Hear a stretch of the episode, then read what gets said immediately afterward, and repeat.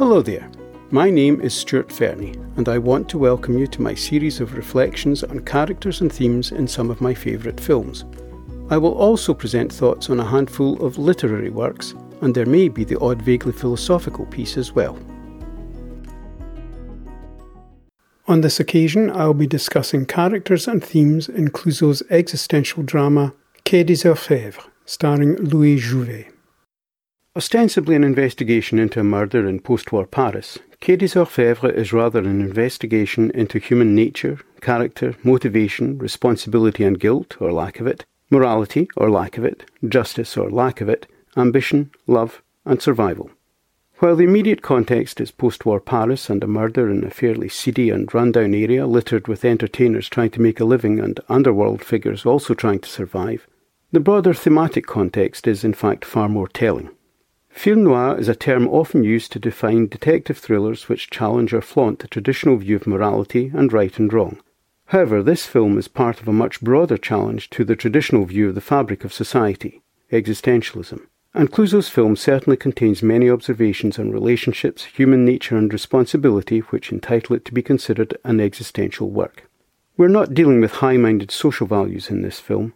The police are less concerned with justice than with simply solving another case. There is little or no regret or outrage over the murder of Brignon. He is considered a dirty old man by both the public and police investigating his death, and who may even have deserved his premature end. Characters do what they can to survive and remain fairly detached from the murder and the subsequent investigation, feeling little remorse or involvement. Jenny Lamour is an ambitious but small time singer and entertainer who is clearly willing to use her feminine charms to flirt and manipulate her way to success. She is knowing and uses flattery to play on men's weaknesses, but she discovers she cannot cross a line. She treats life and her career rather like a game or a performance, willing to use a variety of tactics to succeed but is unwilling in the end to do any real harm to achieve success. Jenny's husband Maurice is immensely jealous and disapproving of Jenny's game. He is a straightforward and uncomplicated fellow who sees, along with others, potential risks and dangers that Jenny fails to recognise as she does not take the game seriously enough. Dora Monnier is a professional photographer who is a good friend of Maurice, but who clearly has romantic feelings toward Jenny. Dora does occasional work for Brignon, a dubious character who has many suspicious business interests and who has a liking for semi pornographic photos of young ladies, photos taken by Dora. Jenny sees Brignon's connections as a means to furthering her career, while Brignon clearly hopes to gain his own advantages from working with Jenny. Understanding Brignon's intentions, Jenny's husband Maurice warns Brignon off, threatening him in the process. The scene is then set for a complex series of interrogations and revelations as Inspector Antoine investigates Brignon's murder, and we discover the motivations, actions, and their consequences of these three main suspects, as well as a car thief named Paolo. As they are questioned, we see that none of the various characters is keen to inform on the others, accentuating the existential point that each person is entitled to their freedom to act as they wish, provided they do not infringe the freedom or rights of others. Even Brignon, though considered low and unpleasant, is entitled to act as he wishes if others are willing to go along with his schemes. To inform would be to contribute to judgment and perhaps condemnation, something all appear keen to avoid. Having said that, the main characters' stories are all interconnected as each character acts to help or protect another, and the truth would only cause harm to the one they love or care for. The objective truth, and therefore responsibility or guilt, is barely recognised or even considered as each character shields another. Love and friendship, then, count for considerably more than morality and fact. People simply try to get by or survive in this world.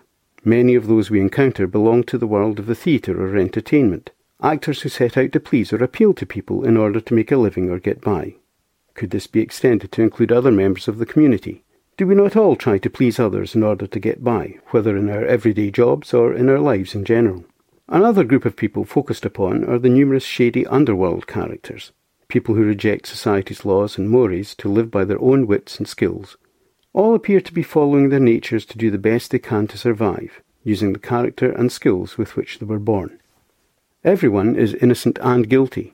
No one is seen as outright evil, but each may be open to human weakness, vanity, or emotion, all of which cloud reason and clarity of mind, leading to muddled or confused acts which they may regret. In any case, there is no recourse to God, morality, right and wrong, or even plain truth. All are willing to twist stories to suit their own ends. Sometimes, as a result of this, there appears to be a global dislike and distrust of the police who seek to identify criminals and bring them to justice. Not that the police themselves appear devoted to the ideal of justice. Antoine thinks little of the murder victim, but pursues the murderer anyway as he wades through complex layers of lies, deceit, and protection. Although hardly fulfilled by his job, he has not been promoted because he has a big mouth and is unwilling to go along with superiors merely in order to gain advancement, thus displaying the socially unpopular trait of independent thought. Antoine persists in seeking the truth. Perhaps he also is merely following his nature and is doing what he needs to do to survive. Everyone is connected as lives and events cross one another and impact on one another, usually because of emotion and humanity.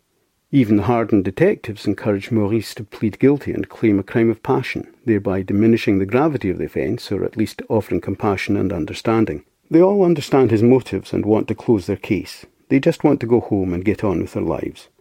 All appear worn down by life and can display intolerance yet retain the capacity for humanity. Antoine appears to hold Jenny in contempt for her uncontrolled ambition and the resultant consequences for all involved, but is humanized and fulfilled by his son, the result of his time in the colonies. He walks past a semi naked showgirl without batting an eye, but appears to hold Dora in high regard. When Maurice is at his lowest ebb and chats with a girl in the cell next door, she seems hardened, uncaring, and disillusioned, yet screams when she realizes he has attempted suicide. Maurice and Dora acted to protect Jenny despite being treated relatively badly by her. We are all capable of acts of humanity and kindness despite being worn down by life. But ultimately it is our humanity that motivates us, not thoughts of religion, morality, or God.